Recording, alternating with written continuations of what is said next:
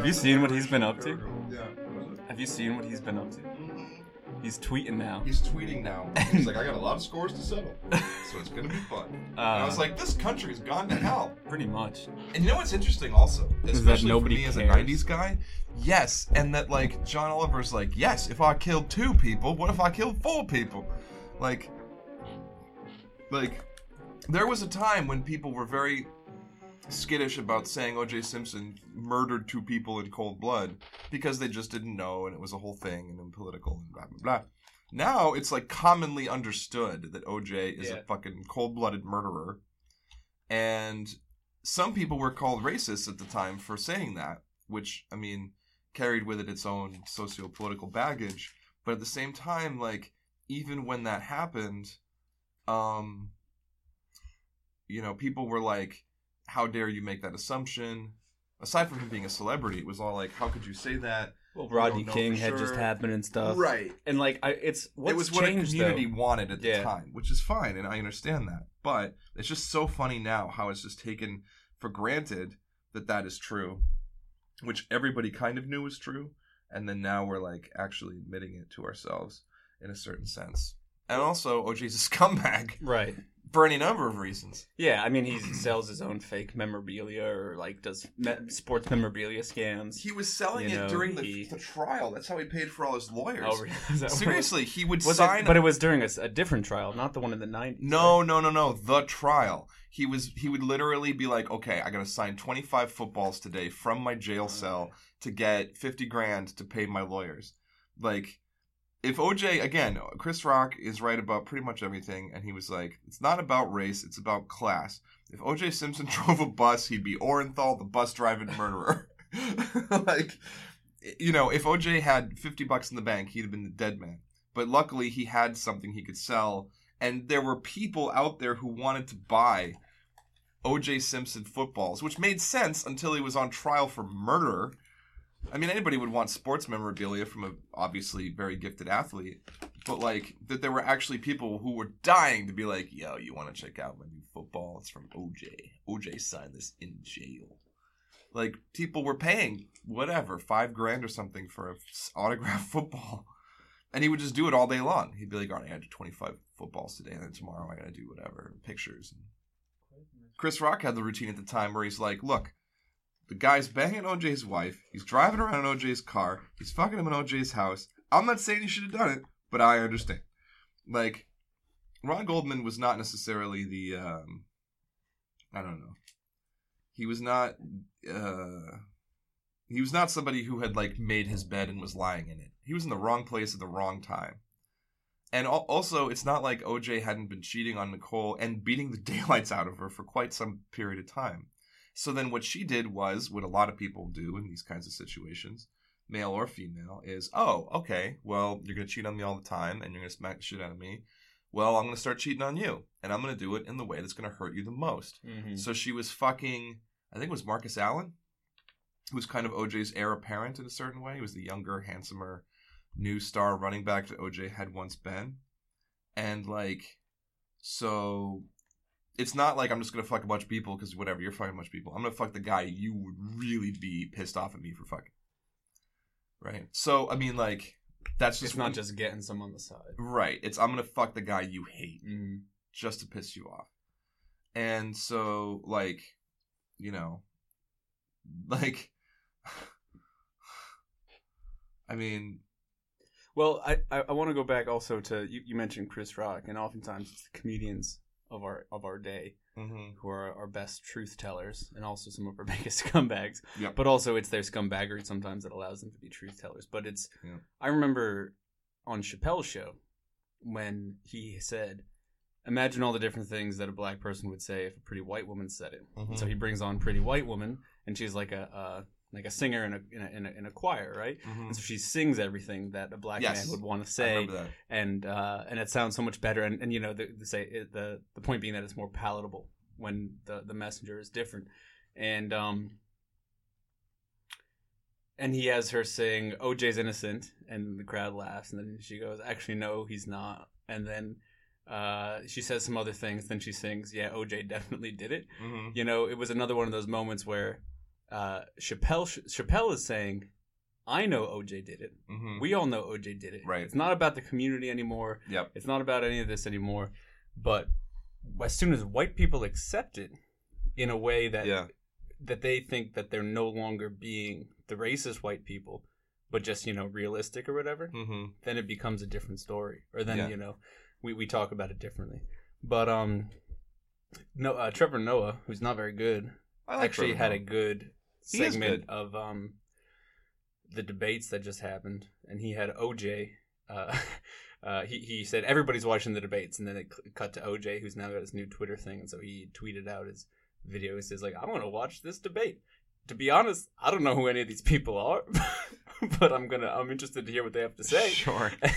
Yeah. What does O.J. Simpson think? and it's like, and and and Noah's point was, it's amazing to how he thinks that he's just like a, a regular dude, Yeah. you know, or how much Yeah. he's just trying to be a regular dude, hmm which is really what he tries to do all throughout the trial hmm and all throughout his life. Was Mhm. just like, I'm OJ. What are you talking about? Right. I didn't do Right. this. I'm the juice. Come Mhm. on. I'm your beloved s football star. Right. And he's still trying to do that. hmm You know, long after Yeah. the long after the point uh, has passed in history for hmm where we we we we've we've got a, a bit more of an idea of who he is. More Well, the the documentary is really. Have you you haven't seen the documentary? what the The the big OJ documentary. making making in America Something like made that. in Yeah? Made in America. I want to say. I think I did. I Okay. definitely watched the Cuba Gooding Jr. documentary.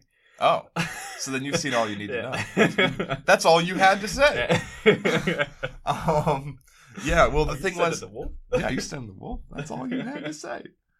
Um, but so the thing in the in the documentary that this journalist says is that after he got off, and he has to go back to regular life. I mean, he's just a legal citizen after that. Then like. She said she felt bad for him eventually because everywhere he went, people were screaming at him. They're calling him a murderer. They're shouting, "You killed Nicole!" Blah blah blah. And so it's like if every if if if you are just going to try to get back into regular life, and literally everywhere you go, someone calls you an asshole all day long. She's like, I ended up feeling bad for him. So it's like, you know, even with all those horrible things, there's still like a, a complete gone chance at, at any kind of normalcy. He's just mm-hmm. flown the coop. And what's even more messed up about it, this is where we really see like the evilness of America, is okay. So OJ's innocent. He can't be in LA anymore. He's got to get out of there. He goes to Florida, and he's getting screamed at all day long, and he literally doesn't do anything but just party and get laid and make creepy movies. Like like he's he's hanging out with people who are really messed up and he's just nonstop sleaze. He's he's spending his nights. He's already getting laid all the time because he's OJ years before that, and uh, so he's used to partying. But th- this time now, there's a little bit of like what you might call a an X on his record. You know, there's a little bit of a controversy about hanging out with old with old Orenthal these days, and he's getting laid more than he ever did before because he was on TV Mm. because he's just a celebrity. Yeah, it's celebrity. Yeah, exactly. And this is this is the fucked up. I mean, celebrities getting because celebrities getting getting special privileges doesn't surprise anyone, right? A baseball Well, player, a America movie star, of course, they're unique cool in the ways in which celebrity allows you to get away with Mhm. murder, and and Pretty much everything. I mean, we've we've got a TV celebrity president. hmm Uh, we've got uh, Yeah. mo- most people, I think, probably approach engage politics in general about celebrity. hmm Um, we've got an entire generation of people raised uh, where not only so like uh, let's say it's the 50s, right? Mhm. And you're really into Elvis, hmm and you know you've got pictures of Elvis taped on your wall, cut out from magazines and stuff, and you say, Mhm. "I want to be Elvis." Uh, you know, people would tell you you're crazy, Yeah. but you know the chances of you becoming Elvis were probably a little bit more related to the chances of how hard you work to try to be Elvis. hmm But now you can be in your room with the pictures of you know Kim Kardashian on your wall and say, "I want to be famous like Kim Kardashian," Yeah. and all you have to do is basically like take your clothes off on the internet. Right. A lot easier. And and And have a big butt. and have a big butt. People yeah. were literally injecting like like concrete into their butts to try to have Concrete. big butts. Yeah, some lady like her back blew out because she injected concrete from some quack doctor to have a butt as big as Kim Kardashian. That's amazing. Yeah. Terrifying. Yeah. I also admire the dedication. Right. And Yeah. uh, do you want it or do you want yeah. it? and like and that's also kind of a, the failure of democratic culture right if you're in a culture that says okay there are some people who are just going to be better and we'll just go with that versus a culture where everybody's supposed to be equal and you can be anything you want to be if you just work hard enough blah blah blah Well, that's some- not equality. That's yeah well there's supposed to be a sense of like no one's better than anybody else and you can you too can be just like the president or just like a movie star and then you find out actually i can't so it's like you were told your whole life that all you needed to do was just work hard and uh, and you'll be successful. And so now people end up destroying themselves trying to be somebody special. mm-hmm. yeah. It's it's a lot easier to just get likes and follows Yeah, than actually do something. right. Which is really sad, and it's it's like an example of how people wish that they mattered. Like people Mhm. wish that they were going to register someday. yeah, we're You know? lonely. We're lonely as all hell, Mm-hmm. and you know we've got this this this ridiculous power in Mhm. this internet tool that allows us to feel a little bit less lonely, or at least have the illusion. Yeah. I'm not one of those people that thinks the internet is just destroying the world. I really don't. I think there's a lot of good things that come with it. I've had wonderful opportunities in life that I wouldn't have had otherwise to reconnect with people who are special to me that would just completely fallen off otherwise. Uh, getting in touch with people that I never would have met otherwise, and opportunities coming out of that. And I'm really grateful for that. Mm-hmm. But it's kind of you get out of it what you put in. Yeah, I don't think the culture has changed really all that much. I mean, yes, obviously cultures change, and the internet has had a significant impact on lots of different things. I mean, good a good little study of it is uh, Bo Burnham's film Eighth Grade, I haven't seen that yet. which um you know is about generation even younger than me, where the internet and broadcasting yourself is ubiquitous, but it's not something that you know your generation and my generation acquired it, you know, over Mhm. time, you know, pr- mostly in adulthood, and um, and then there's all these kids that grow up with it, and they've completely changed how they relate to one another in the world, Mm-hmm. and they're far more insecure, I think, and they're far. I mean, like maybe they're not. I don't know. It's, it's. I mean, it's it's completely ridiculous to speak uh, empirically about generations in a lot of ways, and, and totally dumb and stupid. Uh, but but you know, there's a bunch of people who are going to see OJ's Twitter account and think that it's worth engaging with or following or uh, or something because of the number of tweets or follows or likes or whatever it is Mhm. as opposed so because of his celebrity the mere Mhm. the sheer numbers of his of his reach as a person on the internet as opposed to actual history Yeah. Oh yeah. and and it's not as if the kids can't google him and find out what he did Right. you know but It's just who cares. yeah it's who cares Mhm. Yeah. And and and I mean, so for OJ's perspective, it's like, well, I have a, an opportunity to get a whole bunch of followers. Why shouldn't I take it? mm-hmm. Right? And you know, 50,000, a 100,000 assholes are going to sign well, he knows that no matter what he to it. did, it's not gonna it's not gonna eat into you know. I mean, he's such a bizarre celebrity that it's Mhm. not as if like, like even if he got like me too'd, you know, right Mhm. now, would it really change all that much? Mhm. I mean, is R. Kelly, you know, really getting screwed right now? I mean, like Yeah. he's definitely got Is he going to go to jail or yeah, something? he's got some significant backlash.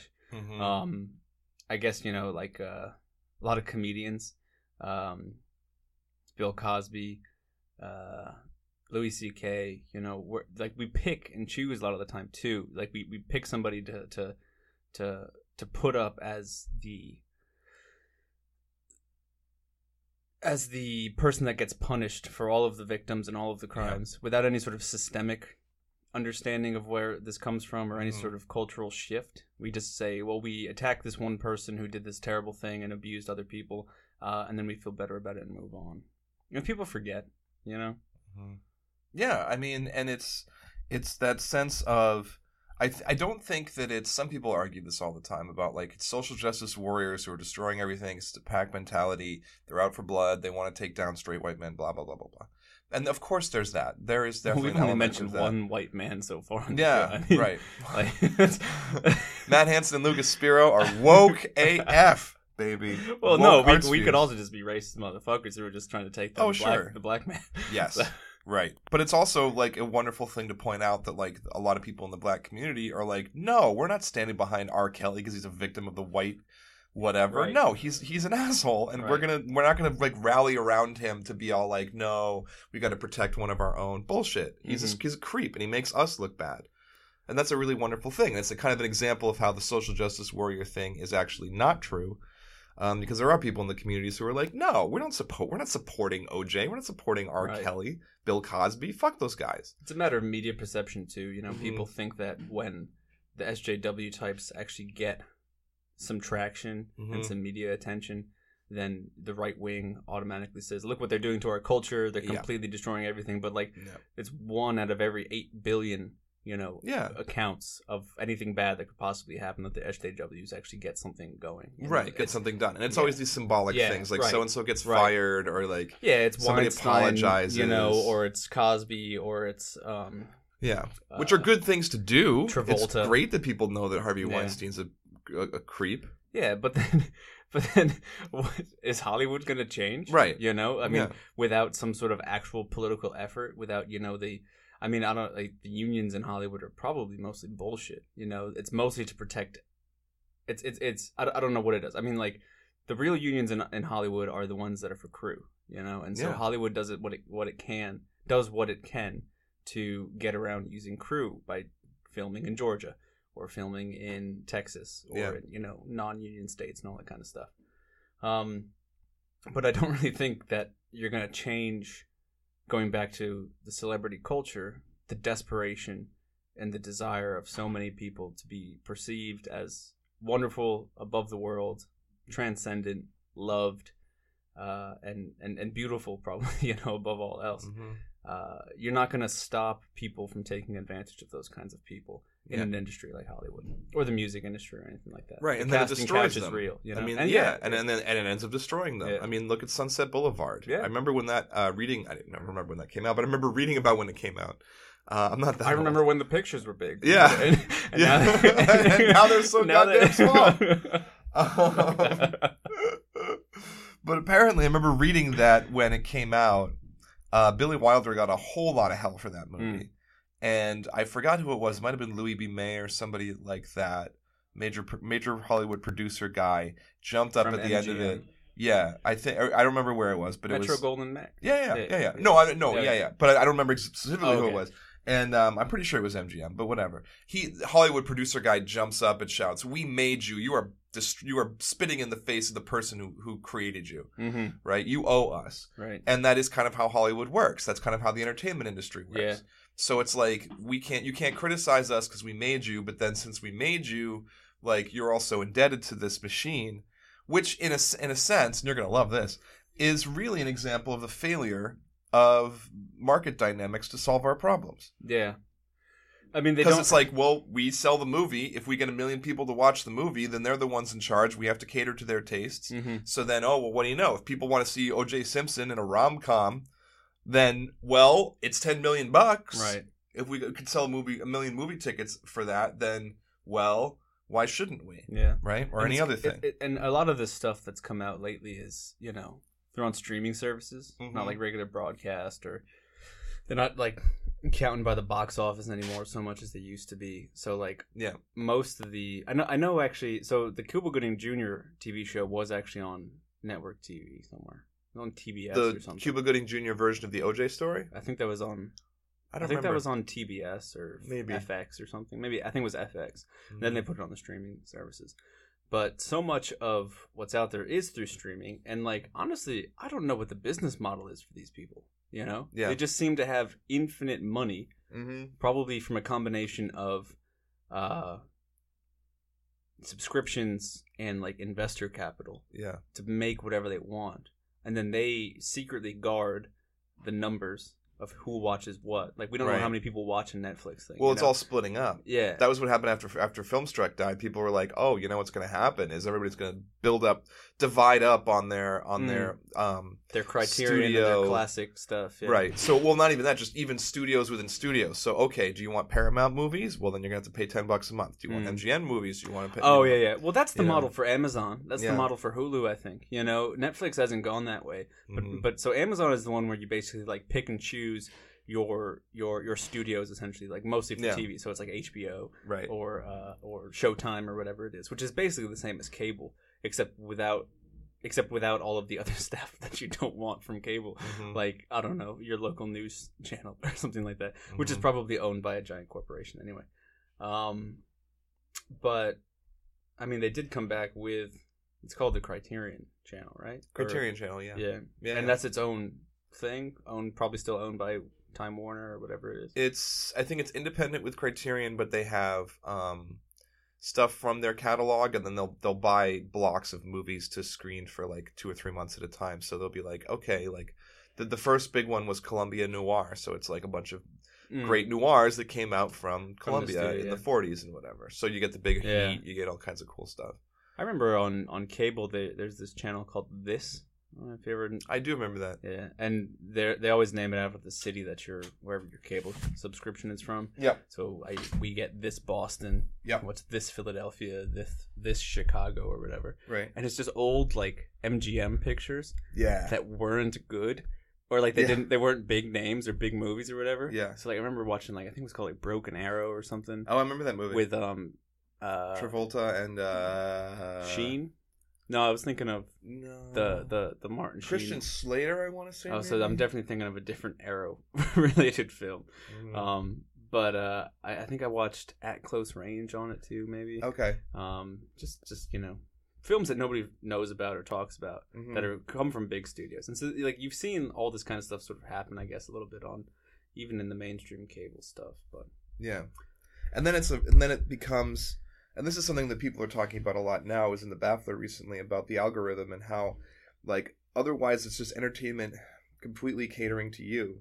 So Right. then all you see is the same thing over and over again, and um, you- you're never going to find any other thing. They're just going to Mhm. keep giving you rom coms or sci-fi flicks or stuff about the pyramids or whatever it is. and if your taste has already been more or less the popular taste, Yeah.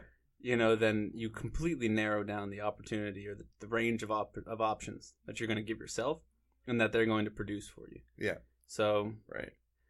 and and most people have similar tastes, I think. You Mhm. know, most like popular things are popular things for a reason. I agree with There- that very there- much. there's, there's a there's a uh, there's a combination of oh, I want to like the popular thing as well as the popular thing appeals to whatever all of the songwriters that come from Scandinavia and then give them to 19 year old American girls uh, in LA to sing. They they they figured out the formula well, like developed you know half a century ago at least Mhm. two and a half minutes of uh, something catchy, and uh, and it works, and people stick with it.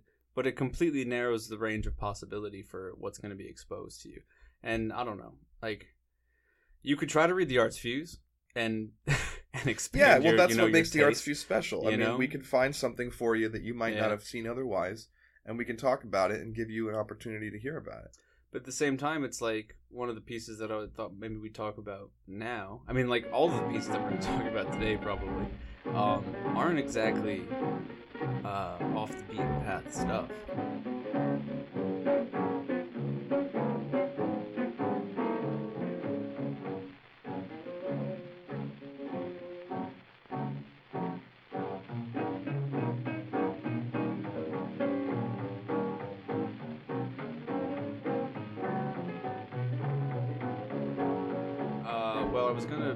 Have us talk a little bit about a few other things. Like, there's a uh, a list of things that are on streaming services of documentaries out there. Yeah. Um. So, for instance, uh, Neil Giordano has streaming docs summer 2019, basically trying to tell you like these are the good ones to watch on streaming services. So just because they're streaming services doesn't mean that they're bad or that it's bad content, because we know that lots of the good stuff is actually on these, and that's probably going to be the uh, the way of the future, you know, in not too many years.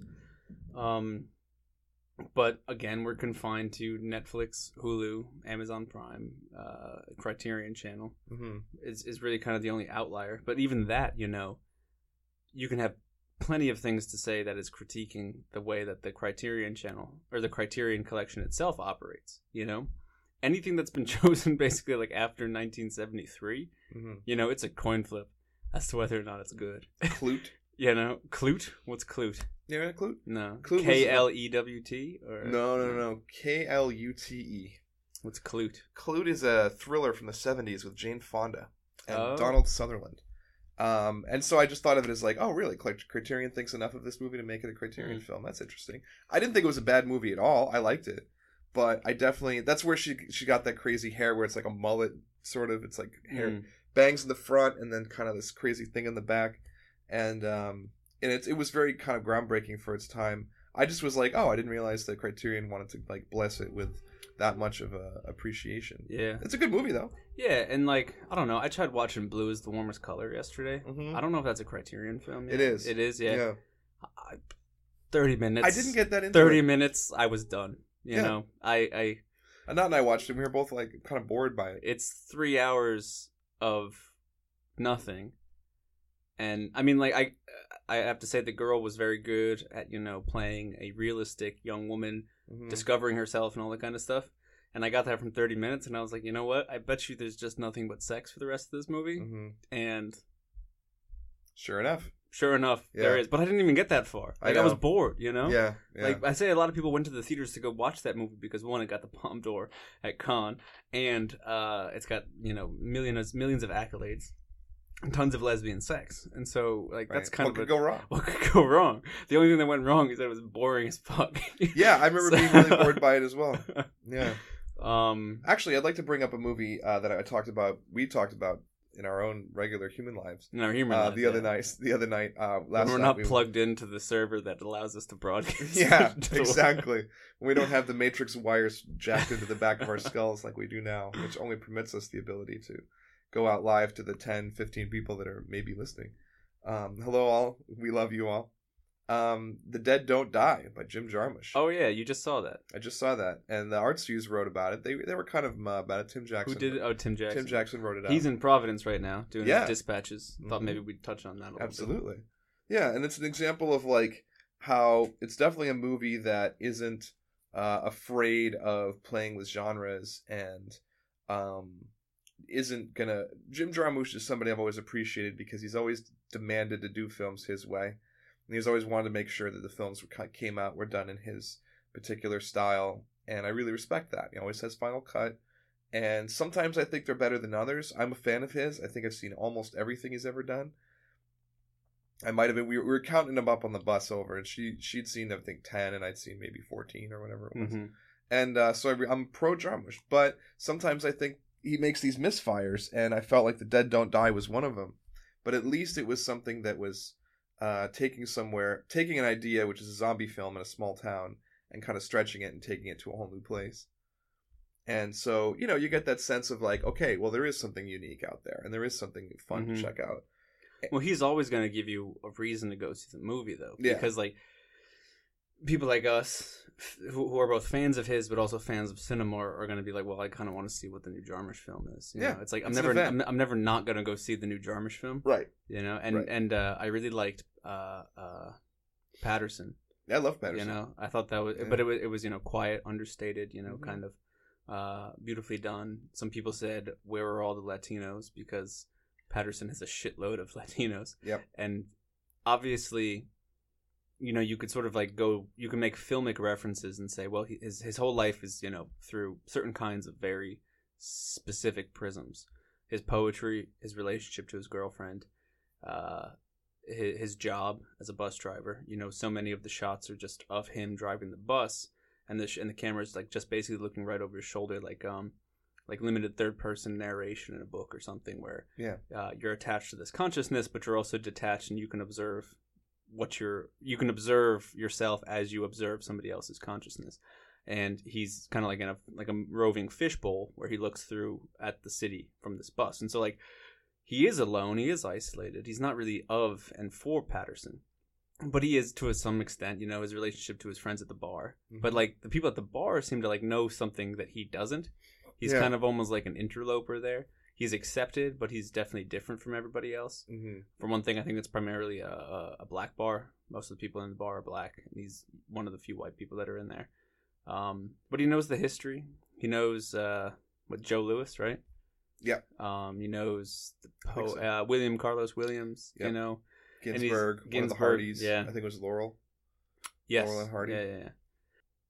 But again, you know, uh, he, does have these hits, hits and misses, and this is a genre film that he did, I guess, which is kind Yeah, of zombie film. Yeah. and he did a vampire film not too long ago. Another kind of miss, you know. I wasn't that into it. Yeah, Um, Well, he does the western. He did Dead Man as the western. Dead Man's just great. I thought Dead Man's a brilliant movie. That's just great. Blew my That's mind. a great movie. Yeah. That's cinematic poetry, right? there, Yeah, You know, absolutely. we already did an episode on that. Did we? There's definitely an, ep- a, a yes, picture because of Johnny Depp. Criterion put it out. Oh, yeah, that's right. Yeah. at the end of Yeah, last yeah, year. yeah, Yeah, yeah. Again, Criterion, we love you so much. yeah. Send us all the movies. Send us all of the movies. So, uh, but the other thing that's nice about streaming is that they do have a ton of money. Netflix has a ton of money. They spent a billion dollars on um, programming.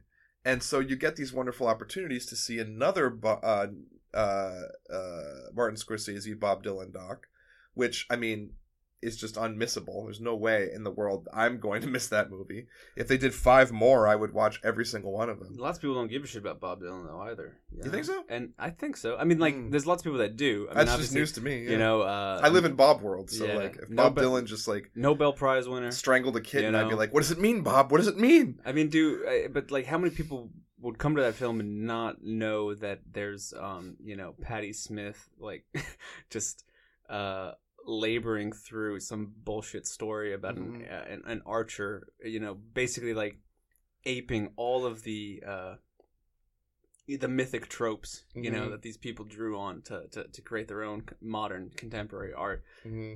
in and just like in utterly failing ways you know Mm-hmm.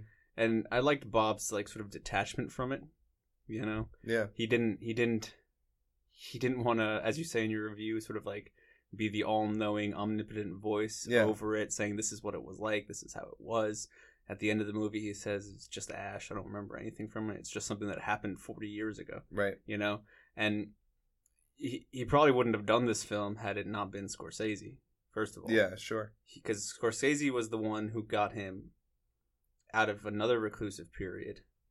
Uh, in addition to the 60 minutes interview that he did after for the first interview that he did in like 10 or 15 years or something because he didn't really do interviews during the 80s Nope.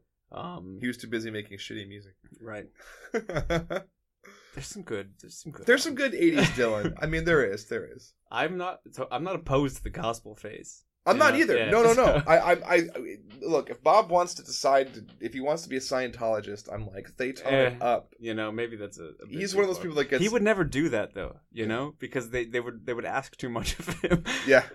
Yeah. right. I'm not gonna sit here and audit. I'm not gonna just do this process and nonsense. You want me to talk to my friends? Yeah. Right. What's a friend, man? I'm not down with Xenu. Lord Xenu. You're like, Lord who? so I mean, you Lord know, of what? you can't miss a movie like that, and I definitely did not. I very much enjoyed it. I was looking forward to it, and uh, hit my expectations. It's nice how it's not about Bob, because that's the thing too. One of the wonderful things about Bob Dylan, and that will always, I'll always appreciate about him, is that he never really makes it about himself. He's more than happy to do the songs and then just slink away into the shadows and let other people do their thing. And so, other people very much like to be the center of attention, and that's fine. But Well, Bob does too. I don't think Scorsese lets him, you know, and, and, Mm. and Bob's definitely older now. But like, so you can you can.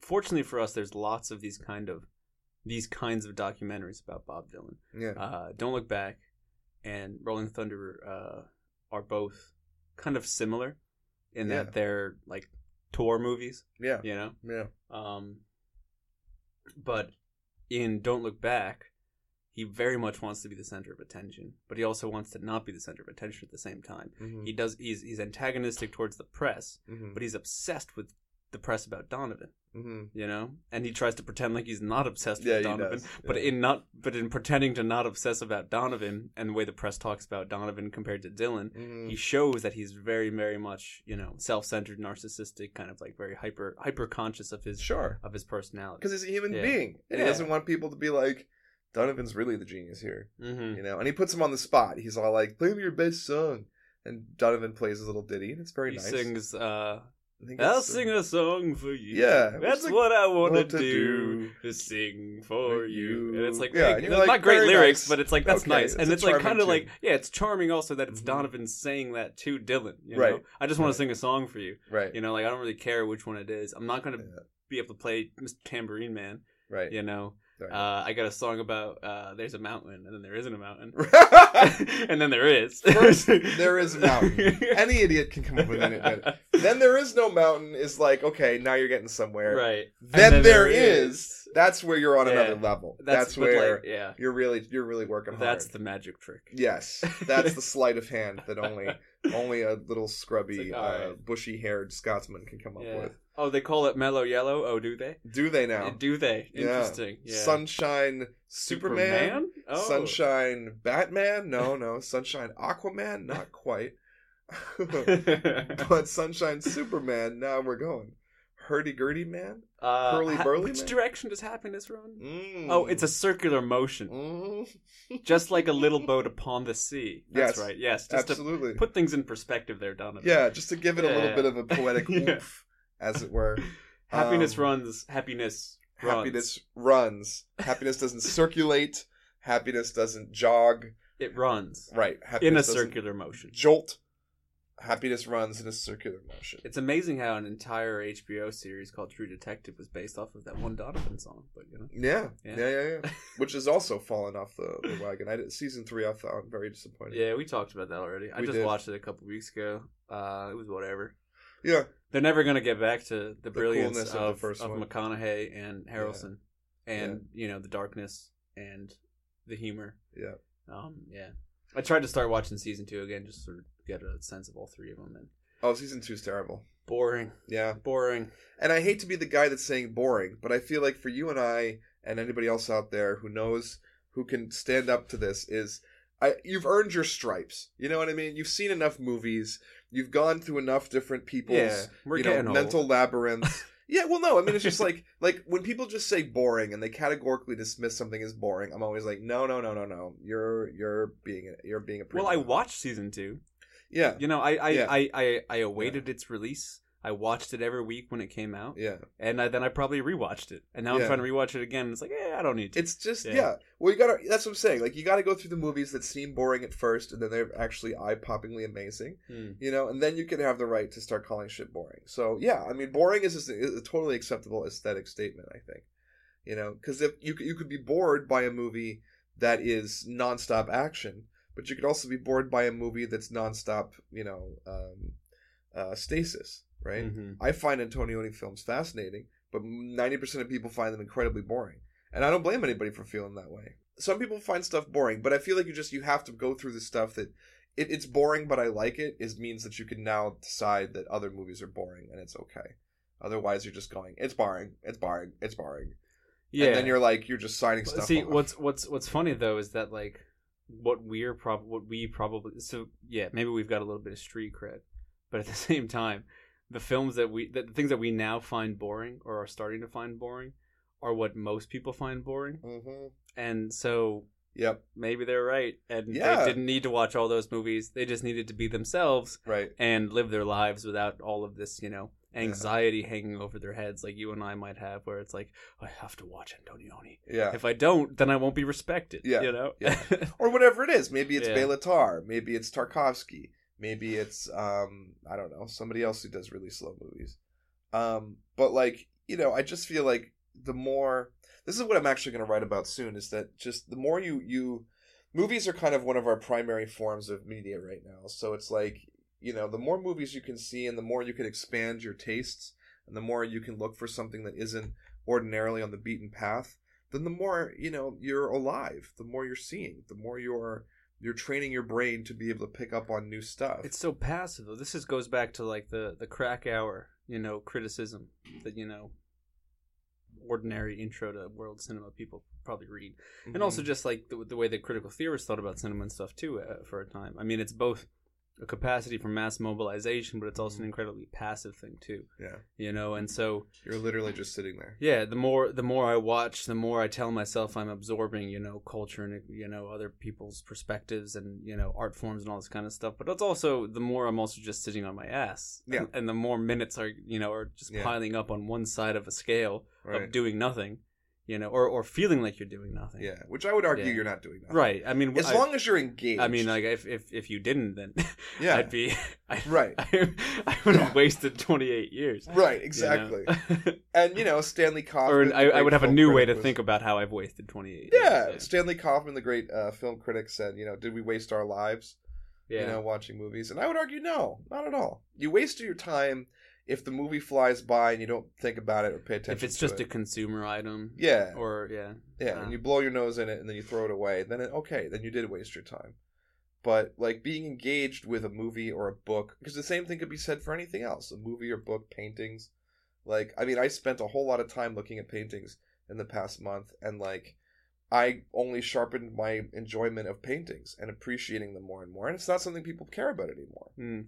And like, I really, Well, it's so hard to know what's good in painting, and Yeah. and, and we're also cynical too, where like Yeah. we know that the art world is mostly devised by and Shameless. for rich people yeah, who just opportunist. yeah they're opportunists and they, they Yeah. they raise up certain people and the critics are in on it and then you know they sell something at auction and that person gets a big write up and all of a sudden they're that generation's artist you know Mhm.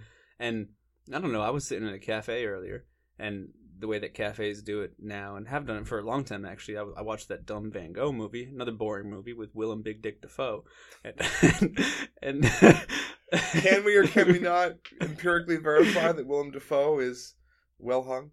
Uh, according to some sources, he is because there are photos of him on the Lars von Trier set for Antichrist. Oh wow! Uh, in in in the in, nip. in flagrante. in flagrante and uh before and after they use the stunt double Huh. so the stunt double actually does the fucking in the movie Ah, but apparently he, he's earned the nickname so I didn't know that was a okay. well, Willem, we are all in your debt. I thought you were cool before. Now um, my world's rocked a little more. A little but the beginning of that film is he's all very pissed off because he uh uh had to put all of his own paintings in a cafe to try to sell them in a cafe when it was supposed to be a communal sort of like uh, family of artists, you know, adventure where they would all put yeah, put to do that in Montmartre. Yeah, Yeah. and uh, and so I was in a I was in a coffee shop earlier, and they changed the art. I imagine I'm not very I'm not often in this coffee shop, although I should be because I ran into a writer. Uh, it's the second time I've run into a writer, uh, and it's the second time I've been there in like eight months. So, but uh, I was looking at the artwork on the walls, and I think it was new, and I was like, this is actually really good. You know, this is this is interesting stuff here. Uh, it was like you know animal faces and grotesquerie in these kind of like mundane situations, so like stuff you've seen before, but like Yeah. but like big big frames you know? Like so these are like you know six by six paintings or like 10 by 10 by 8 paintings and stuff. So they Yeah. were large. And so like you could tell like there was some serious dedication work and thought and and they were really interesting. And i was like well is this the extent of this person's art career is me never ever ever going to buy this person's painting because i Mhm. spent four dollars on a cup of coffee you know and, Yeah. Yeah. and or is it because I'm in a place where people can spend four dollars on a cup of coffee that maybe they're actually going to sell it to some of the other bougie fucks that were sitting around me, hmm um, For fifteen hundred dollars or whatever it is, yeah, Yeah. and uh, and so, uh, but like to me, I was like, well, this isn't technically a gallery. This person may not be getting write ups. I, I should have gone and looked at what the artist's name was and found some stuff out, but it's and that's and, and, and it's probably even more difficult for artists than it is for writers because as an artist you're either making a living doing like graphic arts which means that you're completely behind the scenes you're part of a machine for writers we're just content generation generators for content mills Yeah. if we're if we're actually earning a living by it uh, or you get plucked out from the system by you know having connections getting lucky either being or or being incredibly incredibly talented but we know that's not really the case for most of the time Yeah. um Some of sometimes it is. Other sometimes times it it's just sometimes, like yeah something just got big. You know. yeah you know i mean like uh what's his face who had uh city on fire is i mean is he ever gonna come back i mean he wrote a second novel didn't he I, Or a collection if he of has, short- I haven't heard or a collection of short stories or. He had a collection of short stories. You were talking Yeah. about Garth Risk Hallberg. Garth Risk Hallberg, yes. Yes. Like he was the next big like this is the other thing. People totally like to say the thing. next big thing because they like to give people something. Yeah. So for instance, on the last episode that uh, we talked about uh uh uh Ruskovich winning the cost or winning the Dublin Literary Prize, which is the single largest uh uh cash prize for a single work of literature, a single book, a single novel. And it's a hundred thousand euros, so like one hundred twenty thousand dollars or something like that. hmm Uh, and it was her debut. Hmm. She beat Saunders. The Milkman. uh, something like that? Yeah. Oh, go ahead. No, it's called Idaho. Okay.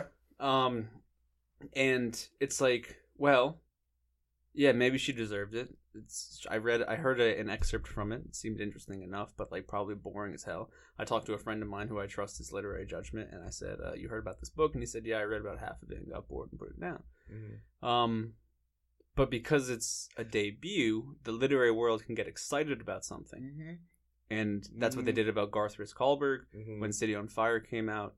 Uh, that's what they do about a lot of a lot of writers, I think, where they say this is the next big thing because Mhm. it sells books. Well, you remember the short story Cat Person by any chance? Right? Does that, That- person have a book deal yet? She I did. bet. Yeah. She Oh, got one. uh, She yeah. got a million bucks for it, and I guess the book came out, and people were like, "Meh." Yeah. Right. It just touched a cultural Yeah. nerve. And and that's the thing. It's like, well, probably better off just having her write more uh, semi-challenging kind of pseudo-genre uh, stuff in you know in literary magazines than actually give her a million dollars to produce something that's not worth producing. They were convinced You it would sell. Yeah, well, I'm sure it sold enough or, or some copies, Mhm. but did anybody actually like it? Is Yeah. it good? yeah, Is it does the million dollar price tag mean anything? right, You know, right. there were bloggers out there who are better writers than her. I'm sure. You know. Well, yeah, there's always people who are writing these amazing books. They're just never going to get read, you know. And there's always so much time. That's the other thing about a book. You really have to invest some time and energy into it. And I think the payoff is going to be great because of that. But at the same time, like you really have to know, you have to get people excited. A movie, at, at the very worst, they've wasted two hours. A book, they can, you know, waste a whole lot more time. Yeah.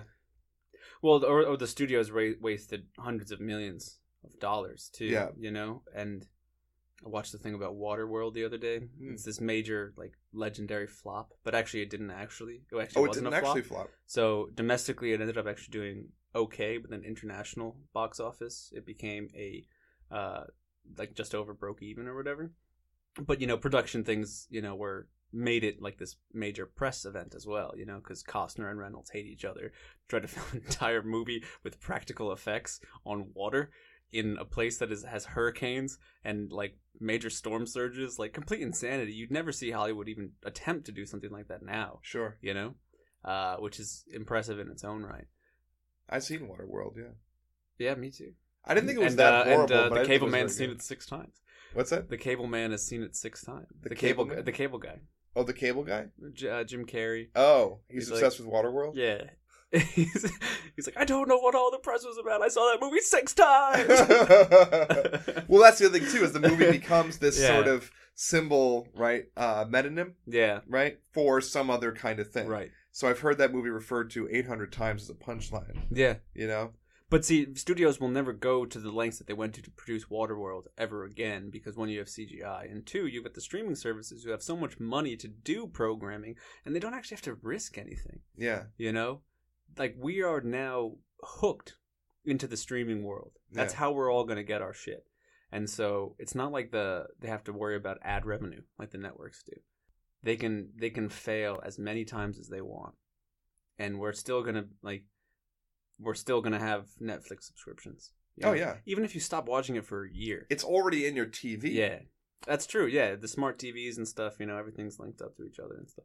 hmm But you're it's never on remote controls. Just hit the Netflix button. And so at that point, one, it's good because you can have a lot more stuff made, but then two, impossible to sift through, you know. And uh, we tried with the documentaries out there, a couple of good selections from um, Giordano.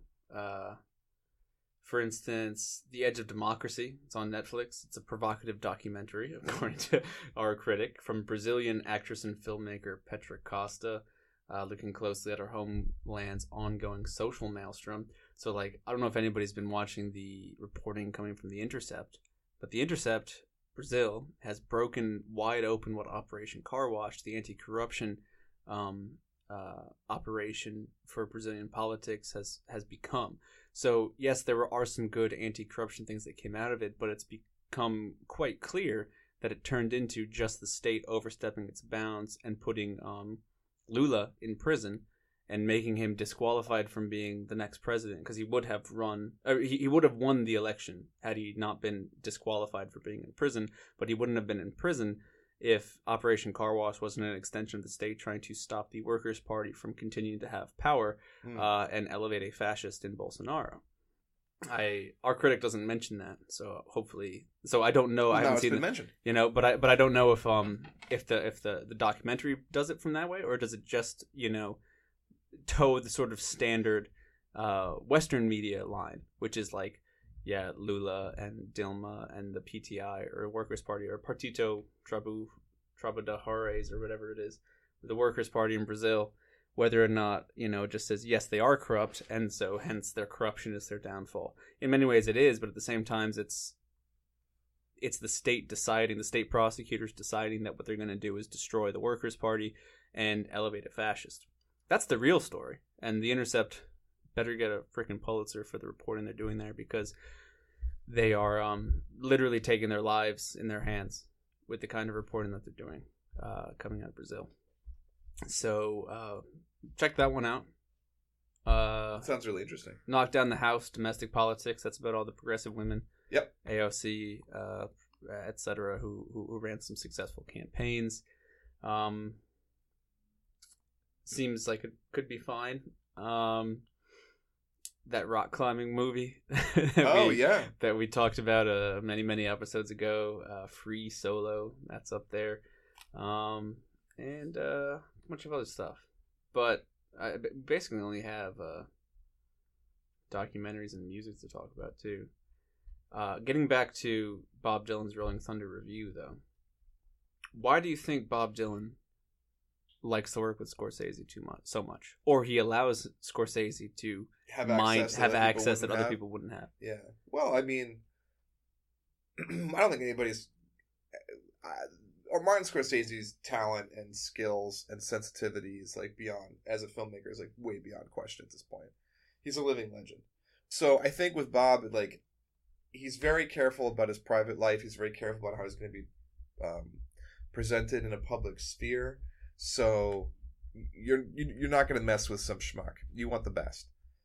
And Martin Scorsese, as I was saying in the review, like his movies are very musical. Mm-hmm. He's all about montages. He's all about soundtracks. He's all about rhythmic editing. He's all about the Rolling Stones. He's all about the Rolling Stones. You Yeah. put "Give Me Shelter" over anything, yeah, and it works. it, becomes cinema. yeah, exactly. Right. I ate a chicken sandwich once Right, to the yeah. tune of "Gimme Shelter." breathtaking. Um, and uh, so, I mean, they, he really, so that's a guy who really understands music. And not just in a film sense either. He's a real music scholar. He did that wonderful documentary on the blues. Uh, he organized all of that. And all of his soundtracks aren't just really well done for music, they're also really deep cuts. Mhm. A lot of his best friends were musicians, like him and Robbie Robertson from the band are like ultra tight, and he's got huge tastes in everything rock Yeah. and roll. He was a fa- he was a, he used to hang out with the Clash. He doesn't limit himself. He really knows what's up. And so much of his films are personal projects Yeah. for him, Oh yeah, and music is very personal, totally. and they can be, you know, they can they can conjure an epoch. Oh, you Oh, yeah. know, like immediately. Instantly.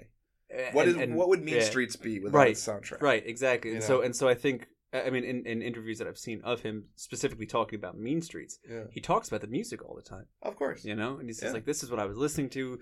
This was the this was the New York that I knew, you know, and it was the New York of listening to uh, you know, Motown and the doo-wop groups and you know the early rock and roll stuff. So Oh, totally. or the early the early pop music that grew out of rock and roll. Oh yeah. and he is kind of the guy who set up. I think there's got to be other people who did it, but for the for the public for the pop, popular imagination, like post '70s on, he's definitely the guy that pioneered the thing that we've all seen a gajillion times now, which is uh unfamiliar song in unfamiliar situation. Yeah. So it's like a guy getting beaten up at a bar. And you put on like a beautiful doo-wop song Yeah. or you know some kind of crazy 70s hit while these guys are you know sitting in a car Yeah. you know and so it's like that's that and we see that constantly quentin tarantino Yeah. I mean, what I was gonna say, drank Tarantino that with his mother's yeah, milk Tarantino's you the only other one who actually doesn't, and I think is actually still probably original about it. Even though I think he's Yeah, definitely biting he's- yeah he's um, biting scorsese, uh, Scorsese. yeah, that, and but I mean, like stuck in the middle with you when he's uh, Yeah. when um yeah what's his face is cutting off uh, his ear. I mean, like that's that's another like one of those iconic things where the song means as much to the scene as uh, Yeah. as Oh, what yeah. happens in the scene or what the scene means to the movie. Yeah. Um, and yeah, but I mean, like, but also Tarantino is the uh, pastiche master. You know, that's basically his entire career Yep. is doing the postmodern thing, but just better than everybody else. Yeah. You know? Yeah. And I think that's ultimately his limit. Like, Yeah. I'm very curious about Once Upon a Time in Hollywood. I'm looking like forward yeah, to it. seems like a chance for him to actually do something like super original again. Yeah. But at the same time, he's just stealing from other stories. Right. You know, and like Right. it's gonna be dripping with influence. Of course. is gonna be just saturated with Mhm. with influence. Mhm. Um, I'm very curious yeah. too because I, I, I peeked ahead uh, on Wikipedia. It gives the plot away, mhm. not just the basic plot, but like the conclusion of the film, the denouement. And I'm like, Interesting. oh, so I now know how it ends, which doesn't really bother me personally. I will not spoil it for anybody out there, for the ten people that are listening. But Mhm. like, I don't mind spoilers personally at all.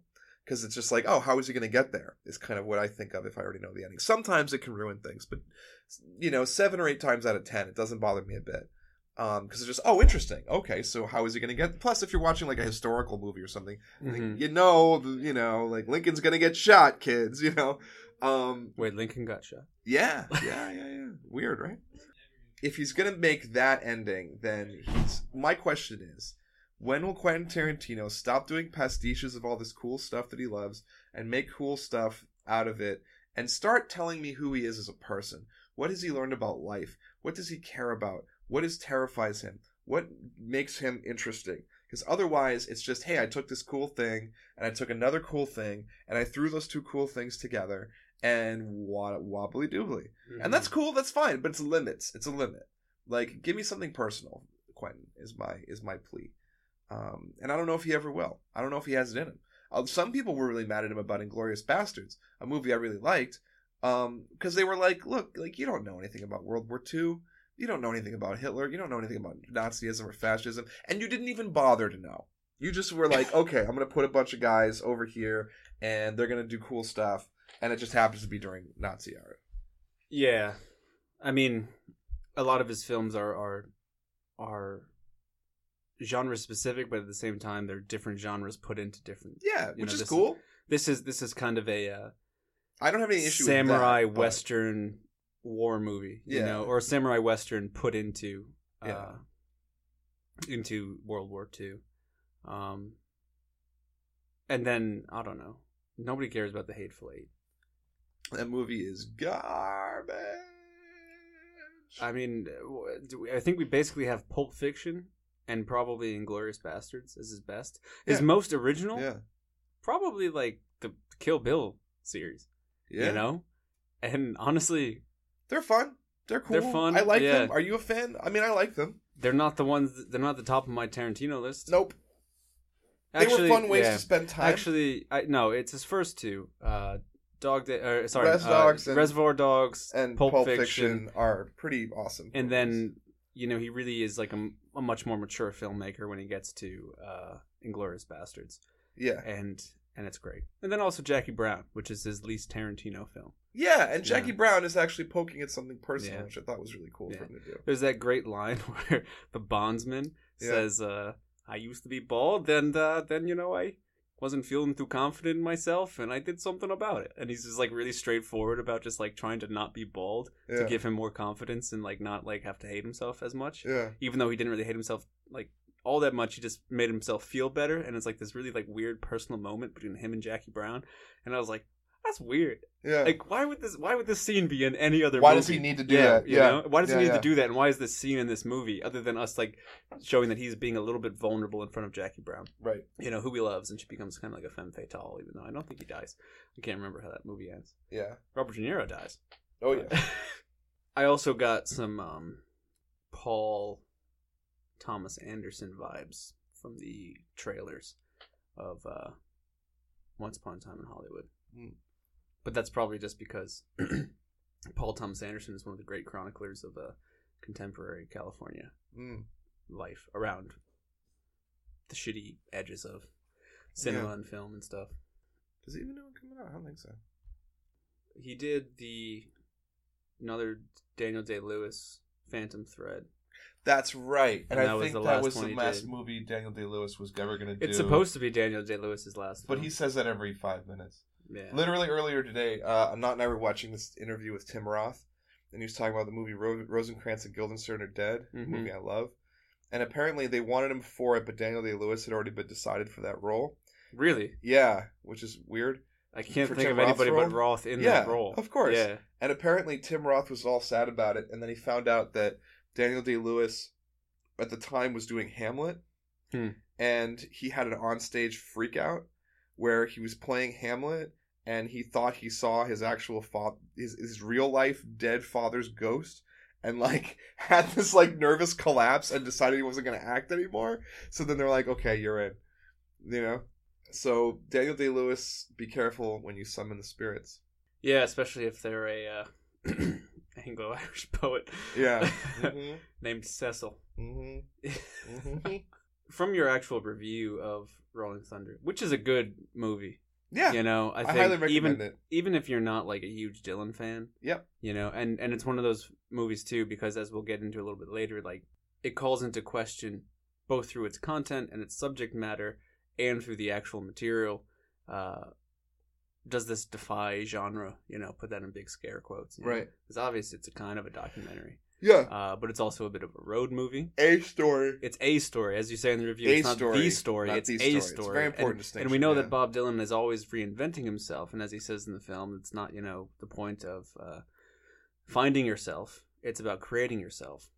And uh, Bob Dylan was always at odds with how the audience, the wider world, and the critics perceived him and wanted him to be, and what he wanted to do.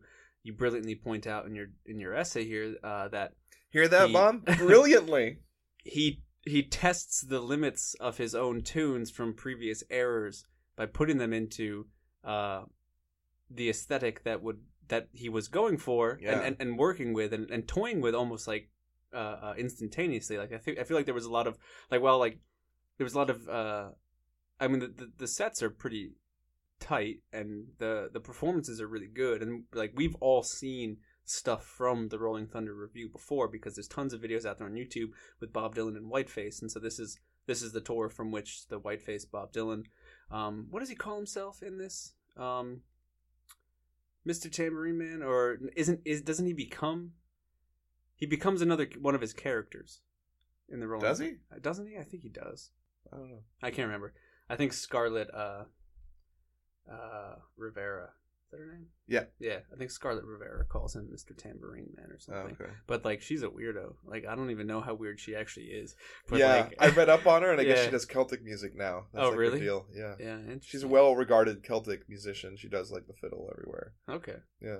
So she, But also, like he was like, I went and I saw her like traveling case, and there was candelabras, right. and snakes. She had this big like, trunk with all this stuff. It's Yeah. like things from ancient times that you know. You see, like, well, that woman's wizard You don't want to get too close to that. yeah, and he's like, but I did.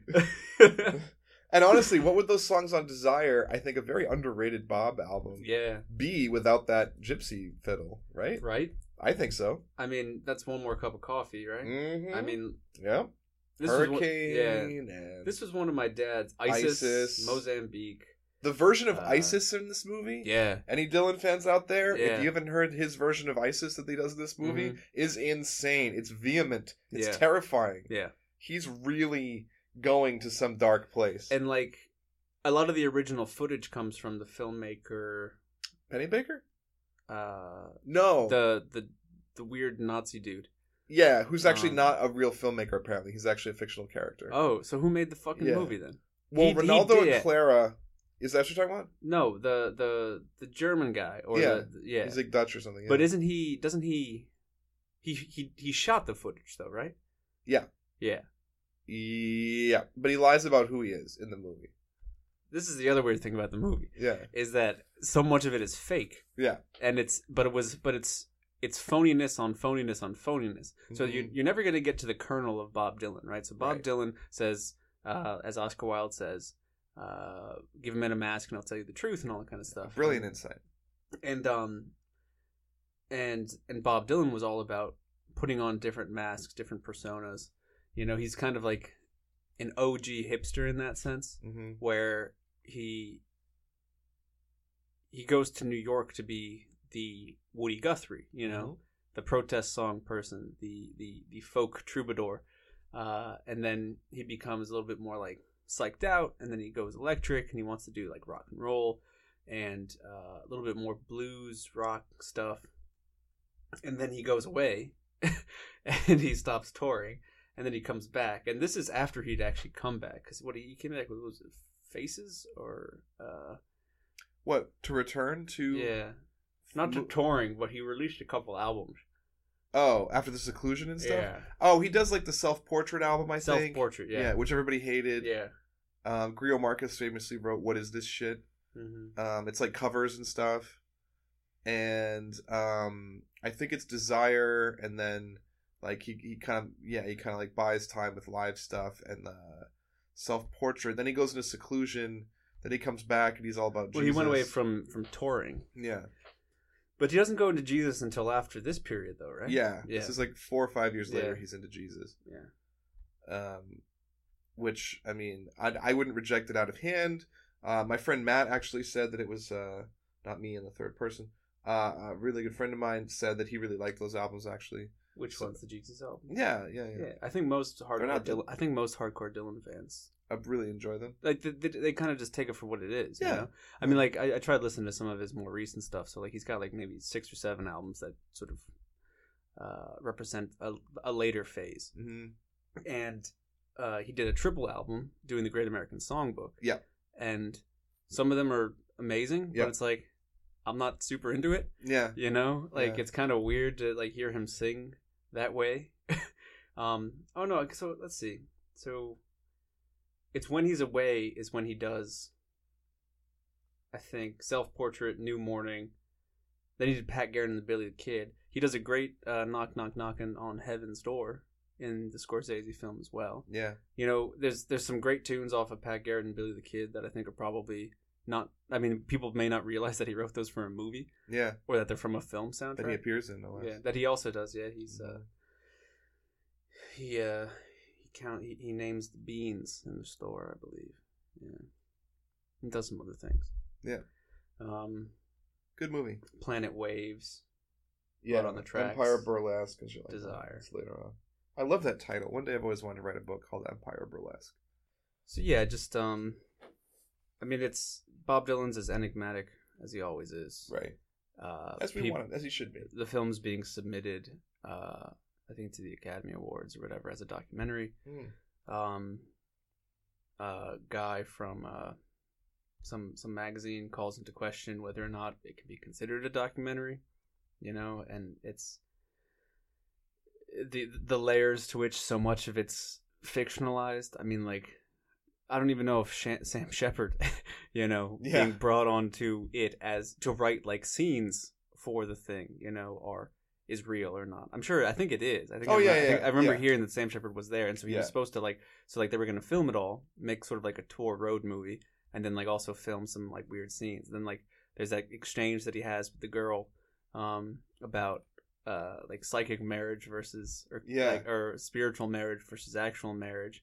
And then they talk about them talking about that scene, and somebody's like, "Was that scripted? Did somebody like did he prompt you like and all that kind of stuff and so like in the film there's all these like funny little clues and stuff as to what's actually going on brilliant shots of dylan you know kind of probably at like his best when he's as a live performer um those versions of those songs. yeah. If you don't want to get into the Dylan mythology and you don't want to hear all the extra crazy stuff, like you don't want to see all the hangers on, mhm. the songs alone make it Yeah. worthwhile. and you can get the cd you can get the album of all this stuff too and An extensive box set. and uh and that's worth listening to anyway but there's these like great you know if you've seen any of the clips on youtube before seeing the film because these things have been in circulation for years now uh there's a lot of most of the songs are de- various shots of either just super close-ups of dylan's face and he's got these amazing sort of like really darting expressive eyes Oh yeah. you know which it's like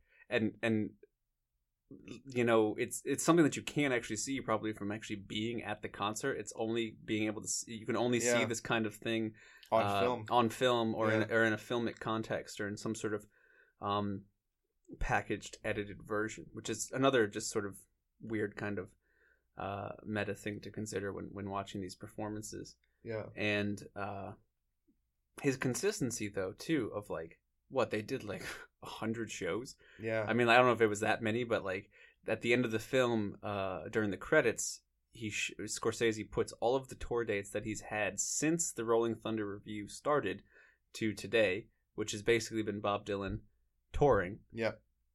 all the time forever Yep. and still basically producing probably an album every other year. The Never average. Ending You know, Tour. the Never Ending Tour is what it's called. I was fortunate enough to see him in 2009 in uh, New Britain, Connecticut, in an abandoned uh, minor league baseball stadium. So, like again, Dylan yeah. is always the person that's like, yeah, he's gonna play your big venues and stuff like that. Right. But everywhere he goes, he always goes to these weird. Like when you just look at the list, you can just like spend, you know, hours going through the list of the places that he's gone to, and it's like these out of the way towns Yeah. you know and it kind of starts with the rolling thunder revue where he was like i don't i'm not gonna just he, he'd already done with the the band i guess a big stadium tour Yeah.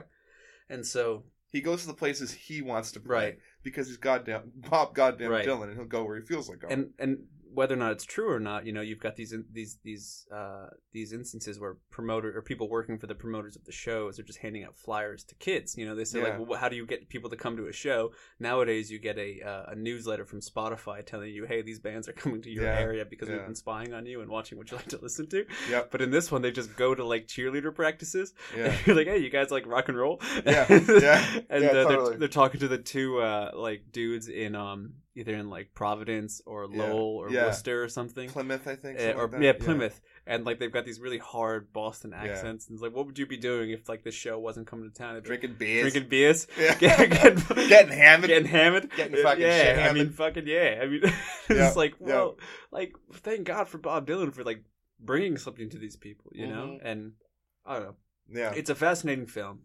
Uh, probably going to be one that people will talk about and revisit all the time. I think whether so. you're into uh, genre bending film, whether you're into Dylan itself, uh, whether it's music and concert films that you like or something like that. Um, check it out. And there's an amazing cast of characters. Ginsberg's in it. Patti Smith makes an appearance. Joni Mitchell uh, plays uh, Coyote yeah. uh, from. Beautiful backstage version of that amazing song.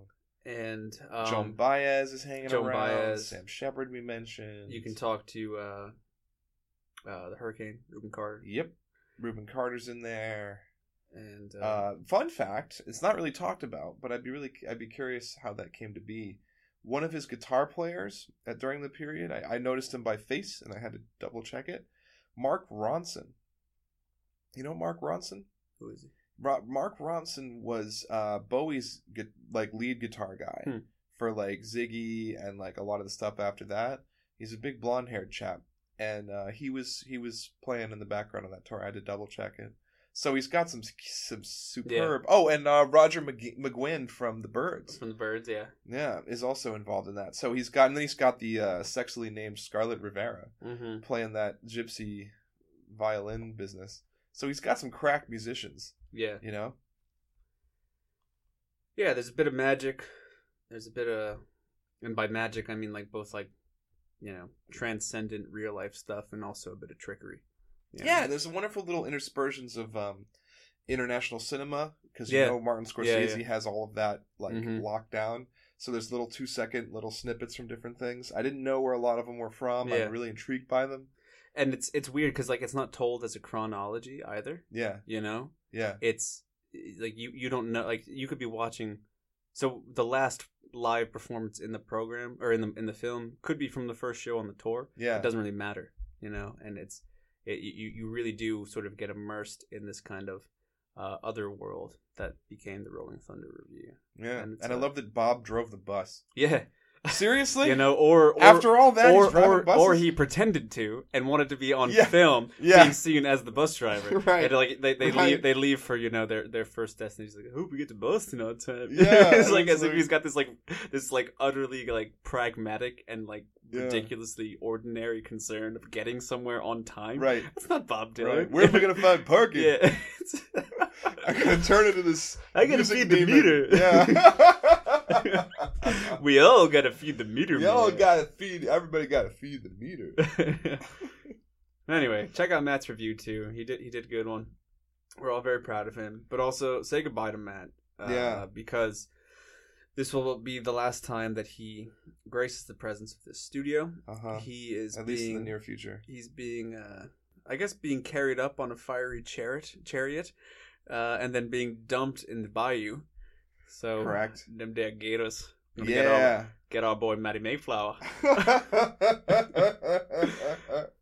He's going to New Orleans, everybody. So, um, if if the show continues, I, I don't know if this is going to be um our last one for a while.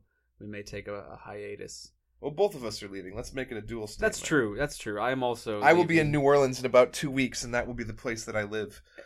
and I will be in um Ireland uh in a few months as well. and that will be the place where you live. and that will be the place that I live. So, so ladies and gentlemen, we love you.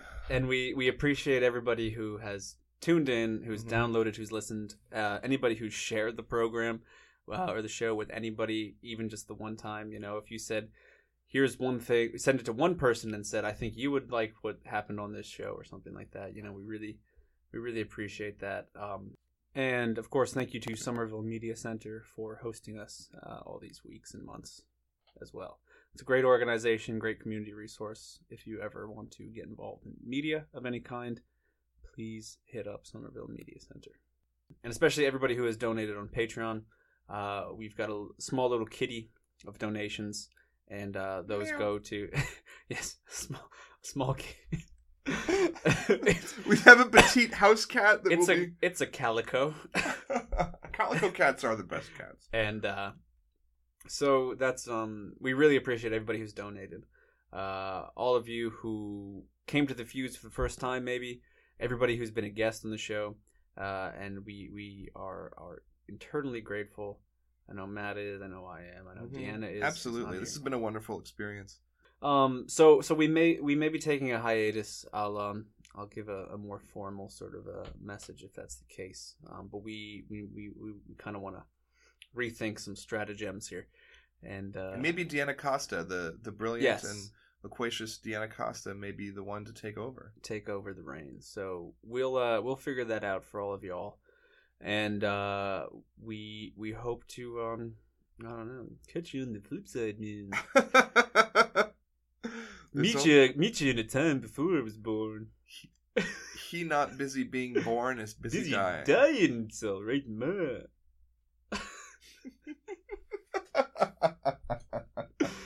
For the Arts Fuse, I'm Lucas Spiro. I'm Matt Hanson. We'll see you next time.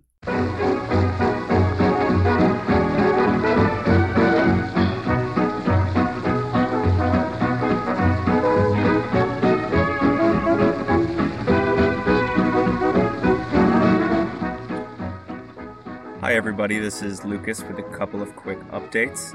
Uh, since the time we recorded this last episode of the first run of the Arts Fuse podcast, we have in fact learned that Deanna Costa will be taking over the show and uh, continue producing it, uh, along with I think a few other people from the Arts Fuse team through the uh, resources at Somerville Media Center.